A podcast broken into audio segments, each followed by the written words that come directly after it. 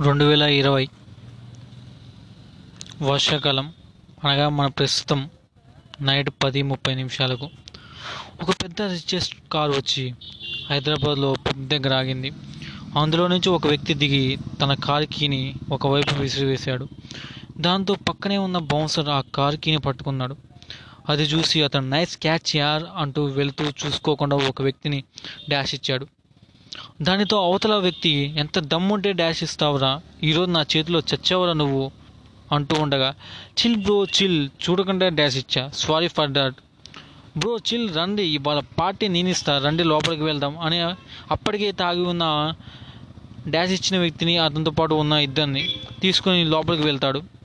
కొన్ని నిమిషాలు ఎంజాయ్ చేసిన తర్వాత హాయ్ బ్రో ఈరోజు బాగా ఎంజాయ్ చేసాం ఇంతకీ మీ పేరు? బ్రో నా పేరు Aditya Kanakaraj. Oh nice name meet you too bro. Same to you bro. కొద్దిసేపటికి పప్పులో బాగా తాగిన తర్వాత ఫ్లోర్పై అందరూ డ్యాన్స్ వేస్తూ ఉంటారు. అప్పుడే ముగ్గురులో ఒకడు బ్రో నా దగ్గర కొత్త మాల్ ఉంది ట్రై చేస్తావా? అని అడగడంతో మాల్ అనే దానికి అర్థం తెలియని ఆదిత్య కనకరాజ్. ఏంటి బ్రో? అని అంటాడు. కొత్త డ్రగ్ బ్రో ట్రై చేస్తావా? ఓకే బ్రో ట్రై చేయి. చేస్తా బ్రో అని చెప్పి తీసుకుంటాడు. పబ్బులో పొగల మధ్య మత్తులో ఏదో తెలియని లోకంలో వేరేస్తూ ఉంటాడు ఆదిత్య. ఎవరైనా సరే మొదటిసారి డ్రగ్ అయినా మందైనా తీసుకుంటే ఊళ్ళోనే వేరేస్తారు అనుకుంటా చూద్దాం. మొదటిసారి డ్రగ్ తీసుకోవడం వల్ల ఆదిత్య ఏదో తెలియని ఫీలింగ్స్ అనుభూతి చెందుతున్నాడు. ఇక తనతో ఉన్న మిగతా ముగ్గురికి అది అలవాటు కావడంతో వాళ్ళు ఇంకో డోస్ వేసుకుంటున్నారు. ఎంతసేపు అలా ఉన్నారో వాళ్ళకే తెలియదు. అంతలో ముగ్గురులో ఒకటి కారు రావడంతో వెళ్ళడానికి వాళ్ళతో పాటు ఆదిత్య కూడా బయటకు వచ్చాడు. బయటకు వచ్చిన తర్వాత మత్తులో కారు ఉన్న విషయం కూడా మర్చిపోయాడు మన ఆదిత్య. ఇక మిగతా ముగ్గురులో ఒకడు బ్రో కారు తెచ్చావా అని అడగదంటూ నేను దింపుతా అంటూ తన జేబులో చేయి పెట్టి వెతికాడు. కీస్ లేవు బ్రో అయితే నీ కార్ తేనట్లే అంటూ ఆగిపోయాడు మన ఆదిత్య. అప్పుడే ముగ్గురులో ఒకడు బ్రో నీ సెల్ ఇవ్వు ఒకసారి. ఇదిగో బ్రో ఎందుకు? అంటూ ఇచ్చాడు మన ఆదిత్య. కార్ బుక్ చేయడం బ్రో వెళ్ళాలిగా. ఓ ఓకే అవును బ్రో చేయి చేయి. నేను ఈ విషయం మర్చిపోయాను. ఓకే బ్రో బుక్ చేసిన. మూడు నిమిషాలు వస్తుందిలే. కాసేపు వెయిట్ చేద్దాం అంటూ ముగ్గురులో ఒక వ్యక్తి అన్నాడు. ఒక ఐదు నిమిషాల తర్వాత క్యాబ్ రావడంతో ఆ నలుగురు క్యాబ్లో ఎక్కడం జరిగింది. వాళ్ళు ముందే లొకేషన్ చెప్పడంతో ఆ లొకేషన్కి కారు బయలుదేరుతుంది. ఇప్పుడు కారులో ముగ్గురు కారులో ముగ్గురుతో పాటు ఇంకో వ్యక్తి కూడా ఉన్నారు అతనే ఆదిత్య కనక. వాళ్ళతో పాటు ఇంకో వ్యక్తి కూడా ఉన్నాడు. అతనే మా డ్రైవర్. ఇప్పుడు మొత్తం ఐదుగురు కార్లో. మెల్లిగా షేర్ చేసిన లొకేషన్ దూ దూసుకుపోతుంది. నలుగురు మాట్లాడుకుంటూ వెళ్తూ ఉంటారు. కానీ ఆదిత్యకి డ్రగ్స్ ఎక్కువ అవడంతో తన స్పృహ కోల్పోతాడు. అది చూసి మిగతా వాళ్ళు ఫస్ట్ టైం అనుకుంటా బాస్ అనుకొని కార్ డ్రైవర్తో మాట్లాడడం మొదలు పెడతారు. అప్పుడు ఆ కార్ డ్రైవర్ తప్పు చేశాడని తను తెలుసుకోవడానికి ఎంతో టైం పట్టేది కాదనుకుంటా. ఎందుకంటే ముందు ముందు తెలుస్తుంది అతను ఎంత తప్పు చేశాడు వాళ్ళతో మాట్లాడడం. కాసేపు వాళ్ళతో మాట్లాడుతూ నిర్మానుష్యమైన రోడ్డు మీదకి వస్తారు. అంతలోనే డ్రైవర్ కారు ఎదురు కారు ఎదురుగా ఒక అమ్మాయిని చూసి తనకి డాష్ ఇవ్వబోయిన పక్కనే ఉన్న చిట్టు ఢీ కొట్టి స్ట్రోకులు పోల్తాడు. జస్ట్ ఆ అమ్మాయి ప్రాణాలను అయితే కాపాడాడు. కానీ ఆ అమ్మాయి ప్రాణాలతోనే ఉందా? చూద్దాం. వాళ్ళు ఎలా ఉన్నారో చూడాలని ఆ అమ్మాయి వాళ్ళ దగ్గరికి వస్తుంది. వచ్చి వాళ్ళని పిలుస్తుంది. కానీ అప్పటికే ఆదిత్య కార్ డ్రైవర్ పోలేకుండా లేకుండా పడి ఉంటారు. ఇక మిగిలిన ముగ్గురు చిన్న చిన్న గాయాలతో బయటపడతారు. వాళ్ళకి ఆ అమ్మాయి సాయం చేస్తుంది. కానీ అప్పటికే వాళ్ళలో ఒకడు. ఆ అమ్మాయిపై తన కామ దృష్టితో చూస్తూ ఆ అమ్మాయి చేయి పట్టుకొని బయటకు వస్తాడు. వచ్చిందే అదునుగా తన వాళ్ళకి సైగ చేసి తనని బలవంతంగా బస్ స్టాండ్ వెనకాల ఉన్న అడవిలోకి తీసుకువెళ్ళి దారుణంగా రేప్ ఒకటి తర్వాత ఒకడు తన బతిమిలాడుతున్న తను నరకం అనుభవిస్తూ ఉన్న పట్టించుకోకుండా అనుభవించి వెళ్ళిపోతారు. వాళ్ళు చేసిన ఆ పనికి వాళ్ళు చేసిన ఆ పనికి తను ఆ బాధను తట్టుకోలేక అక్కడికక్కడే చనిపోతుంది. కొంత సమయం గడిచిన తర్వాత మెల్లగా సూర్యోదయం అవుతుంది. ఉదయం నాలుగున్నర.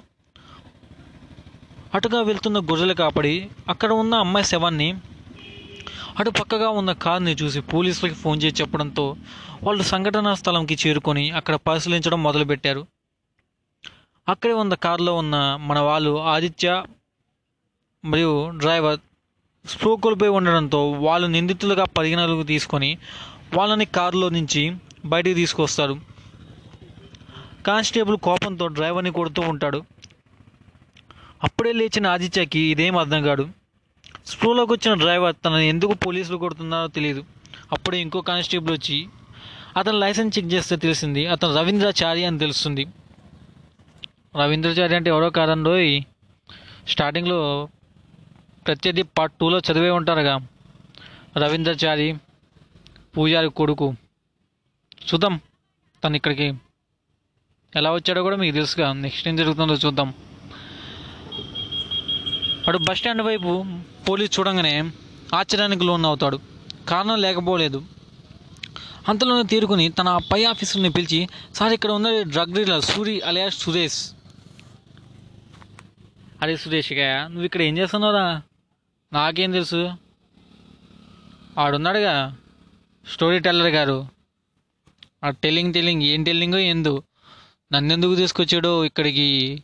గంజాయి అమ్ముకున్న నన్ను ఇక్కడికి ఎందుకు తీసుకొచ్చాడు? ఆ డబ్బున్నోడిని ఎందుకు తీసుకొచ్చిండు? ఈ రవీంద్ర గారిని ఎందుకు తీసుకొచ్చిండు? నాకేం అర్థం కావట్లేదు గనిగా. ఏ మూసుకొని ఎనభై అది ఆయన చెప్పింది. సరే సర్లే ఓయ్ చూద్దాం చూద్దాం. నీ సంగతి చూస్తా ఆ స్టోరీ టెల్లింగ్ గారి సంగతి చూస్తా. ఈ స్టోరీకి వెళ్దాం. Drug dealer Suri business magnet Aditya Kanakaraj. ఇదేదో పెద్ద ప్లాన్ లాగా ఉంది సార్ వీళ్ళ మనం తక్కువ అంచనా వేయకూడదు. సార్ అన్ని కానిస్టేబుల్స్ అందరినీ పిలుద్దాం సార్ అని అంటూ ఉంటాడు. వాళ్ళ ముగ్గురిని ముందు జీపులోకి ఎక్కించు. వాళ్ళకి ఇప్పుడు ఓపిక లేదు కాబట్టి మనం ఈజీగా పట్టుకోవచ్చు వీళ్ళని. అసలు అక్కడ ఏం జరుగుతుంది అనేది ఎందుకు చేశారు అనే విషయం వాళ్ళకి అర్థం కాదు. పోలీస్ స్టేషన్లో రవీంద్ర సార్ అసలు ఎవరు మీరు? నాకేం తెలియదురా ఆదిత్య అవును మరి మాకు అన్నీ తెలుసు మూసుకొని కూర్చో. రవీంద్ర రే అసలు ఇదంతా నీ వల్లేరా? నువ్వేగా నైట్ క్యాబ్ బుక్ చేసింది? నా చెల్లి పెళ్ళి కోసం కష్టపడుతున్నా. అంత నాశనం అయిపోయింది. ఇక నా చెల్లి పెళ్ళి జరగదు. ఆదిత్య ముందు నువ్వు ఆ ఏడు పాపు. ముందు మనల్ని ఎందుకు అది చేసో తెలుసుకోవాలి. రవీంద్ర మన ఇద్దరం ఇంత గొంతు వస్తుంటే తన మాత్రం ఎంత సైలెంట్గా ఉన్నాడో చూడు ఆదిత్య. హాయ్ నా పేరు సూరి. నేను గంజాయి సప్లై చేస్తాను. అందుకే నన్ను అరెస్ట్ చేస్తాను అనుకుంటా. ఆదిత్య అంటే మేము కూడా గంజాయి సప్లై చేస్తున్నాం అది చేసినట్టవా? నీ వల్ల మేము ఎందుకు ఇబ్బంది పడాలి? నేను ఎవరో తెలుసా? ఆదిత్య ఆదిత్య కనకరాజ్. రవీంద్ర రే అసలు మమ్మల్ని ఎందుకు ఇరికించావురా? సూరి నేను మిమ్మల్ని ఇరికించలే. మిమ్మల్ని ఎందుకు అరెస్ట్ చేశారో కనుక్కో. నన్నైతే గంజాయి కేసు మీద అరెస్ట్ చేసి ఉంటారు. రవీంద్ర సార్ మేము ఏ తప్పు చేయలేదు. మమ్మల్ని వదిలేదు సార్. ప్లీజ్ అసలు మమ్మల్ని ఎందుకు అరెస్ట్ చేశారు? మేము ఏం తప్పు చేసామో తెలుసుకోవచ్చా? అక్కడికి అది వింటూ ఉన్న పోలీసుకి కోపం వచ్చి రవీంద్రని లాగిపెట్టి ఒకటి కొడతాడు తన చెంప మీద. రే అమ్మాయిని రేపు చేసి చంపింది కాక ముగ్గురు నాటకాలు ఆడుతున్నారా చంపుతా అంటూ వార్నింగ్ ఇచ్చి వెళ్ళిపోతాడు. సూరి ఏంటి రేప్ కేసా? నేనేం చేయలే ఆదిత్య. కాసేపు మాట్లాడకు రవీంద్ర. నువ్వు క్యాబ్లో నన్ను కాక నీకేమన్నా ఎక్కించుకున్నావా రవీంద్ర అవును భయ్య కరెక్ట్ టైంకి యాదగిరి తెచ్చినావు. నీతో పాటు నీ ఫ్రెండ్స్ ముగ్గురు ఎక్కినారు. ఆదిత్యం ఆదిత్య వాళ్ళు నా పబ్లోనే పరిచయం అయ్యారు. నా సెల్తోనే క్యాబ్ బుక్ చేశారు. అంటే సంఘటన జరిగిన చోటు వాళ్ళు లేరు. అంటే వాళ్ళు ఇదంతా కావాలని చేసి ఉంటారు వాళ్ళ ఫేస్లు గుర్తున్నాయి భయ్య. మనం వాళ్ళని పట్టుకోవాలి. సూరి సూరి అది జరిగిన పని నాన్న. పోలీసుల్లో వాళ్ళ వాళ్ళు ఉన్నారనుకుంటా. అందుకే వాళ్ళ గురించి బయటికి రాలేదు. పోలీసులు అంత తెలివి తక్కువ వాళ్ళేం కాదు. కాదు ఆదిత్య మరి ఇప్పుడు ఎలా మనం ఈ కేసు నుంచి బయటపడాలి? టైం కోసం వెయిట్ చేయాలి. కట్టడంలో తప్పించుకోవాలి. రవీంద్ర. నువ్వు చెప్పింది కూడా బాగానే ఉంది సూరి. అలానే చేద్దాం. తర్వాత వాళ్ళని పట్టుకుందాం. కొద్దిసేపు తర్వాత ఎస్ఐకి కానిస్టేబుల్కి మధ్య సంభాషణ. కానిస్టేబుల్ సార్ నాకు వీళ్ళతో పాటు ఎవరో ఉన్నారనిపిస్తుంది ఎందుకంటే మనం వెళ్ళేసరికి వాళ్ళు స్ప్రో కూడా లేరు కదా. కాస్త ఆలోచించండి. ఎస్ఐ అలాంటిది ఏమీ లేదు. నాకన్నా ఎక్కువ తెలుసా నీకు? కేసు తప్పుదారి పట్టించుకో. వెళ్ళి నీ పని చూసుకో. పోయి ఆ కేసు ఫైల్ తీసుకొని రా. అలాగే జీప్ రెడీ చేయమను. వీళ్ళని కోర్టుకు తీసుకువెళ్ళాలి. కానిస్టేబుల్. అలాగే సార్. కోర్టులో వాయిదా మొదటిది. ముగ్గురిని కోర్టులో హాజరుపరుస్తారు. కేసులో సాక్షిగా ఒక అతను వచ్చి తను చూసింది చెప్తాడు. అసలు తను ఏం చూస్తాడో ఇప్పుడు తెలుసుకుందాం మనం. ఆ రోజు అమ్మాయి బస్ స్టాండ్కి కొద్ది దూరంలో నిలబడి ఉంది. చూస్తే బస్ స్టాండ్లో సూరి అలియా సురేష్ పడుకొని ఉన్నాడు. నేను తనకి హెల్ప్ చేయనా? అంటే పర్వాలేదు నేను ఉంటా మీరు వెళ్ళండి అని తనను పంపించేసింది. తీరా ఉదయం పేపర్ చూస్తే తను చనిపోయింది అని వార్త వచ్చింది. నేను ఉండి ఉంటే అలా జరిగి ఉండేది కాదేమో అన్న చిన్న గిల్టీ ఫీలింగ్ ఈ సాక్ష్యం చెప్పిన తన ఆత్మకి శాంతి చేకూర్చాలని వచ్చాను. అంటూ తన గురించి వివరంగా చెప్పుకోవడం జరిగింది ఆ సాక్షి.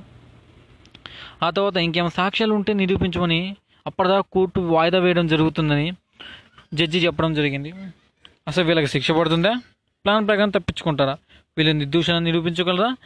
అసలు వీళ్ళు ముగ్గురికి పరిచయం అయిన తర్వాత మొదట మొదట ఇలా ఇరుక్కోవడం కరెక్టేనా? అసలు వీళ్ళంతా ఎలా తప్పించుకోగలరు? ఇంతకు ఆ ముగ్గురికి గుర్తు తెలియని మిగతా ముగ్గురు వ్యక్తులు ఎవరు? వాళ్ళ వెనకాల ఎవరైనా మెయిన్ ఉన్నారా? వీళ్ళ పోలీసులు సహాయం చేస్తున్నారా? ఇదంతా తెలుసుకోవాలంటే to be continued wait and see. Follow the story teller in anchor app.